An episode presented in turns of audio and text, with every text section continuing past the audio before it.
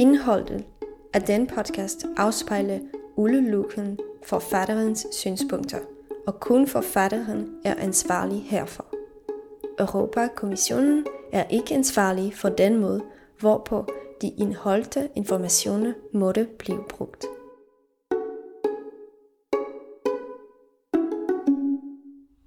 Hvad er det, man gerne vil promovere i Europa? Hvad er det for en landbrug, man gerne vil have? Og der vil jeg argumenterer for, at de mindre landbrug er meget højere i grad til at levere på sociale og miljømæssige faktorer. Det er der, man burde kanalisere støtten hen.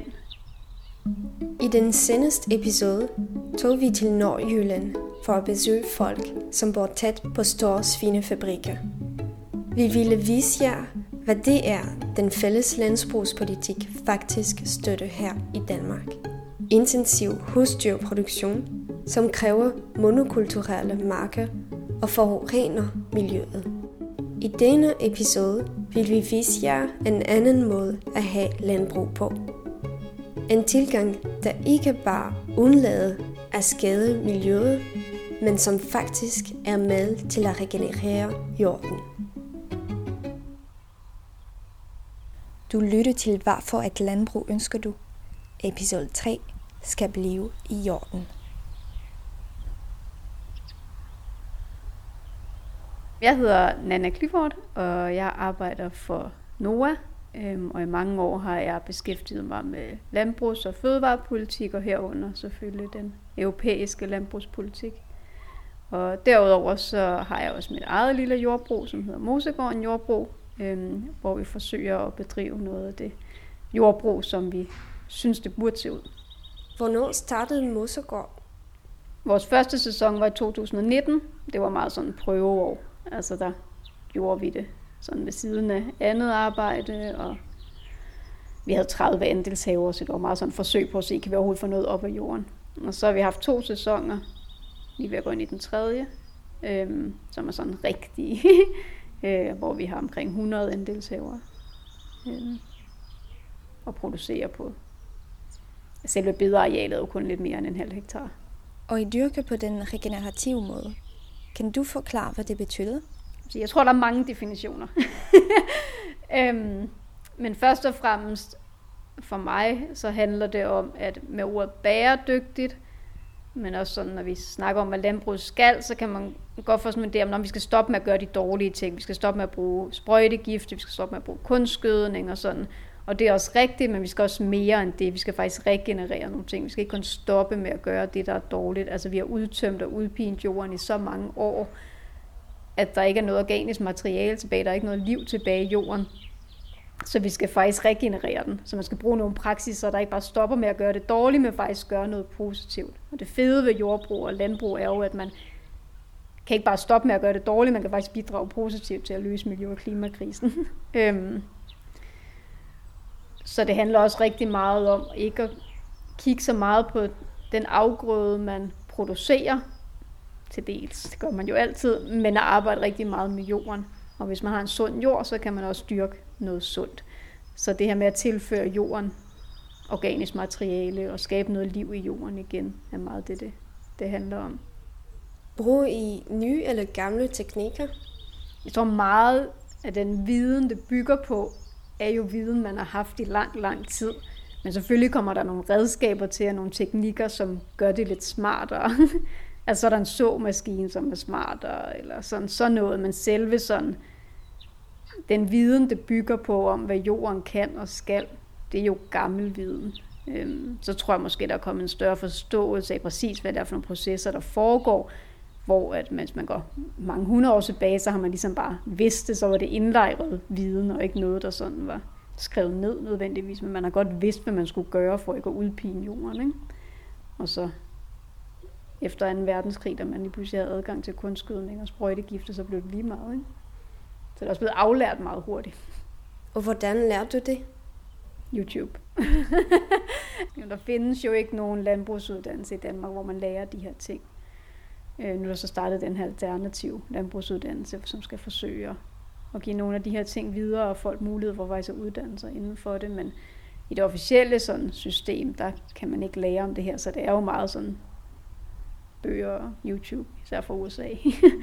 Øhm, og så også meget de få gårde, der gør det i Danmark, og lærer af hinanden. Det er meget det, vi bruger. Og så bliver vi selv meget klogere år for år. kan du forklare modellen? Vores model på Mosegården er jo netop at prøve at springe alle de her mellemled over. Altså det er der også andre årsager til end det økonomiske, men det her med at sælge direkte til forbrugeren. Vi får også mange forspørgseler fra folk, der laver diverse kasseordninger. Ikke? Om vi ikke vil putte grøntsagerne i dem, og så sælger de det videre. Og det kan vi slet ikke. Altså den del, de vil tage, er alt for stor. Øhm, og det samme med supermarkederne. Der er også flere årsager til, at vi ikke vil i supermarkederne, men sådan den del, man skal ligge sin, sit overskud i supermarkedet, er alt for stort til, at vi nogensinde vil kunne være, det kunne være muligt for os at gøre.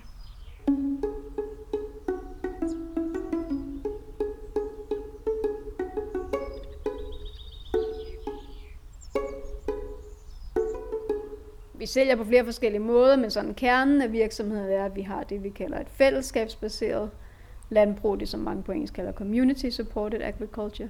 Vi vil gerne lade være at kalde det støttet eller supported, fordi vi synes ikke, det har noget med støtte at gøre. Vi synes kun, det har noget at gøre med at faktisk at betale det, det reelt koster.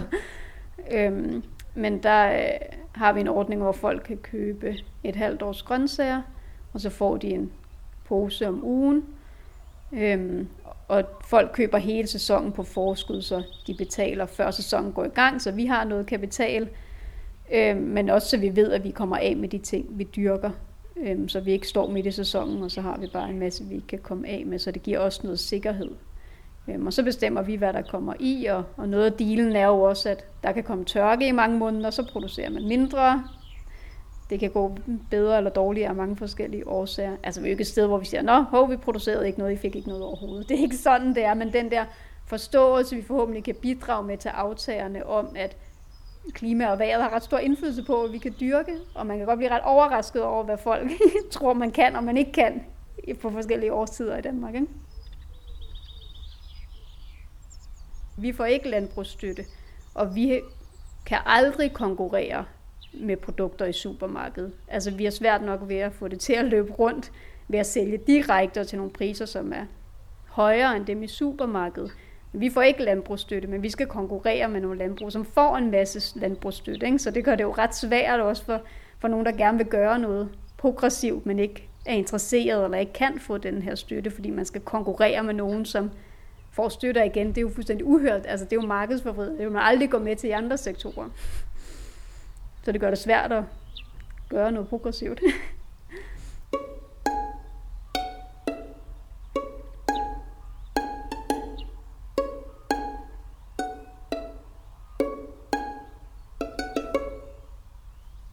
hvorfor får I ikke støtter? Jeg tror, vi havde så mange andre ting, vi gerne ville, så vi har prøvet at skære alt papirarbejde fra, og vi er heller ikke certificeret, for eksempel, selvom vi sikkert sagtens kunne blive det, så det er også handlet om, at vi havde fokus på noget andet. Vi skulle ikke bruge tid på papirarbejde og byråkrati.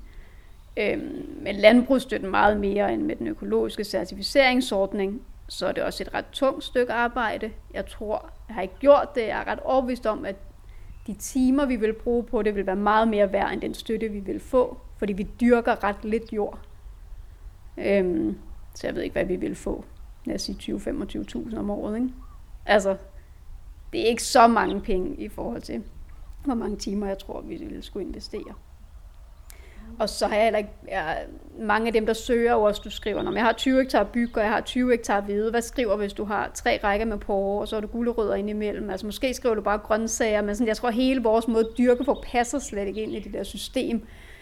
Øhm, ja, så de ting til sammen gør det. Hvordan klarer du dig uden støtter? Vi gør det jo ikke nu, kan man sige, for det er svært at leve af, men det er det jo for alle landbrug, ikke? så det er også, hvor jeg siger, ah, at det kan ikke lade sig gøre at lave noget ligesom Mosegården og, og dyrke meget mere ekstensivt, og, men det kan ikke lade sig gøre for nogen landbrug i Danmark eller Europa eller verden nærmest. Eller sådan, så der er jo et eller andet fuldstændig galt med hele den måde, det er skruet sammen på, når der ikke er nogen, der kan leve af det. Altså det er jo ikke, fordi alle er helt vildt dårlige til at dyrke mad, eller helt vildt dårlige til at have en virksomhed, nok fordi der er noget andet galt. Ikke? Øhm, så indtil man begynder at gøre noget ved det, så, så bliver det svært. Ikke? Øhm, men det, det, nogle gange bliver det meget fremstillet som om, at den her strukturudvikling og industrialisering af fødevaresystemet er sådan uugåelig udvikling. at der kan ikke ske andet, men for mig er det et meget klart politisk valg, at det er det, man har valgt at gøre. Og nu er man endt i en situation, hvor der er ikke nogen, der kan leve af at dyrke mad. Noget, som alle i verden har brug for. Det er da bare utrolig uholdbart.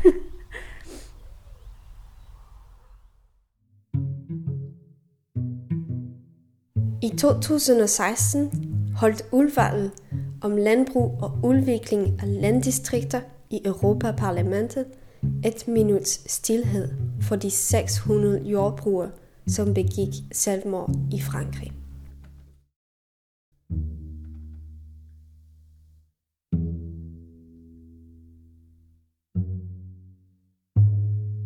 Antallet er svært at verificere, da selvmord i landbruget ofte blive registreret som arbejdsskade.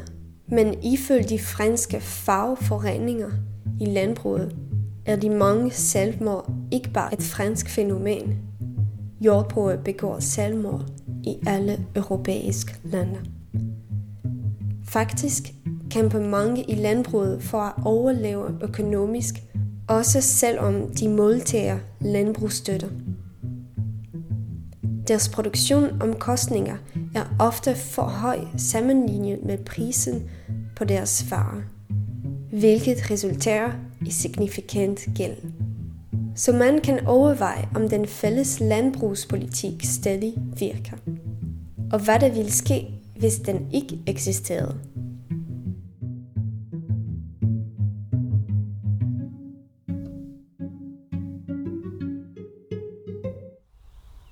hvis man fjernede landbrugsstøtten, så burde det jo bare betyde, at faktisk fødevaren bare burde blive dyrere. Og så kunne prisen ryge over på forbrugerne i stedet for.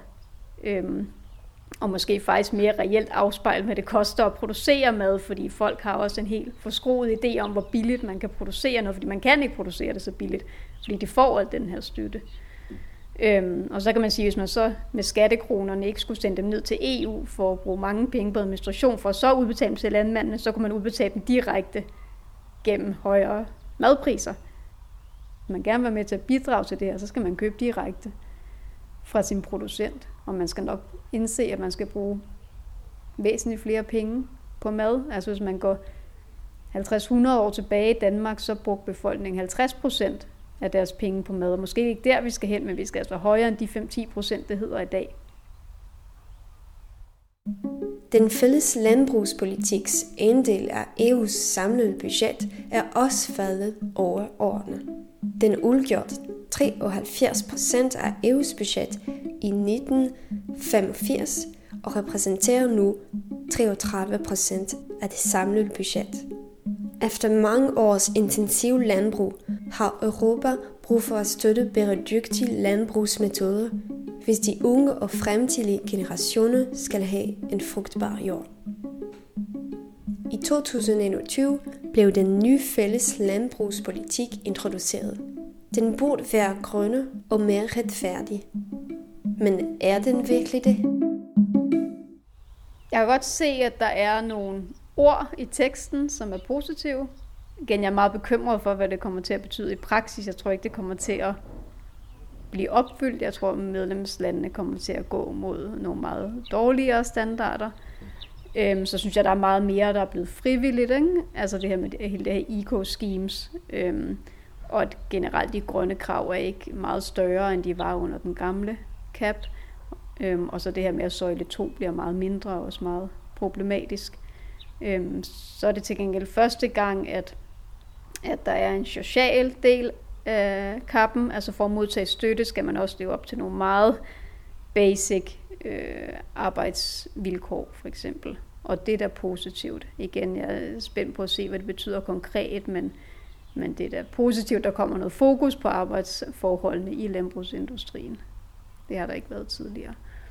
Men øh, den gør på ingen måde det, der er nødvendigt i forhold til klima- og miljøudfordringerne. Øh, et af de unikke elementer i den nye fælles landbrugspolitik, som startede med at virke i 2023, er, at den tillader EU's medlemslande at skabe sin egne CAP-planer, i stedet for at have den samme politik for alle EU's medlemslande. Så jeg tror også, at det her med, at det er blevet nationaliseret, har det også gjort det lettere for EU at skrive nogle flotte ord, og så kan det så være medlemslandene, der ikke lever op til dem. Ikke? På den ene side er kravene for lave, og på den anden side er de frivillige og ikke obligatorisk. Bente Hesselund og Jakob Sørensen fra Norge forstillede sig, hvordan den fælles landbrugspolitik kunne være, hvis den fokuserede på malsuverænitet i stedet for profit. Her er nogle eksempler fra deres forslag til en ny landbrugspolitik. Artikel 4. EU-støtte. Punkt 1. Miljøet spiller en central rolle i EU's landbrugsstøtte. Formålet er at gøre EU's landbrug til et bæredygtigt landbrug, hvor bønderne ikke motiveres til at ofre miljø og biodiversitet for at have en høj produktivitet. Punkt 6. Landbrugsstøtten skal bidrage til, at arbejdspladser og livet på landet bevares. Den skal modvirke, at landbrugsjord koncentreres på stadigt færre hænder. Støtten vil således fremover afhænge af størrelsen på bedriften. Jo større landbrug, jo mindre støtte per hektar. Der vil blive indført specielle støtteordninger for små bæredygtige landbrug. Punkt 8. Princippet om, at forureneren betaler, indføres, således at landmænd, der forurener, betaler en afgift. Normen er, at landbrug skal bidrage positivt til miljø og biodiversitet.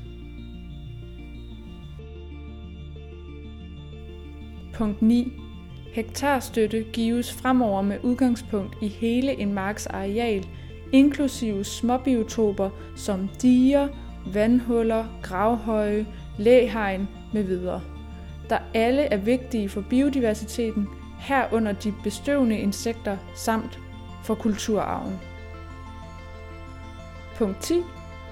En ordning for unge landbrugere indføres, som indeholder øget støtte til unge landbrugere og hjælp til opstart af bedrifter.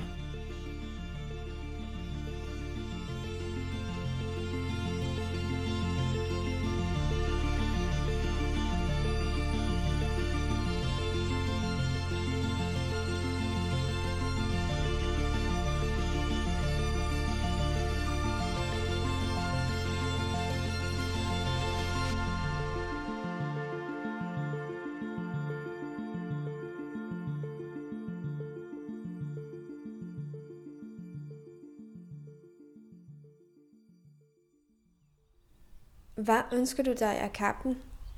Jamen, jeg ønsker en meget mere koblet støtte.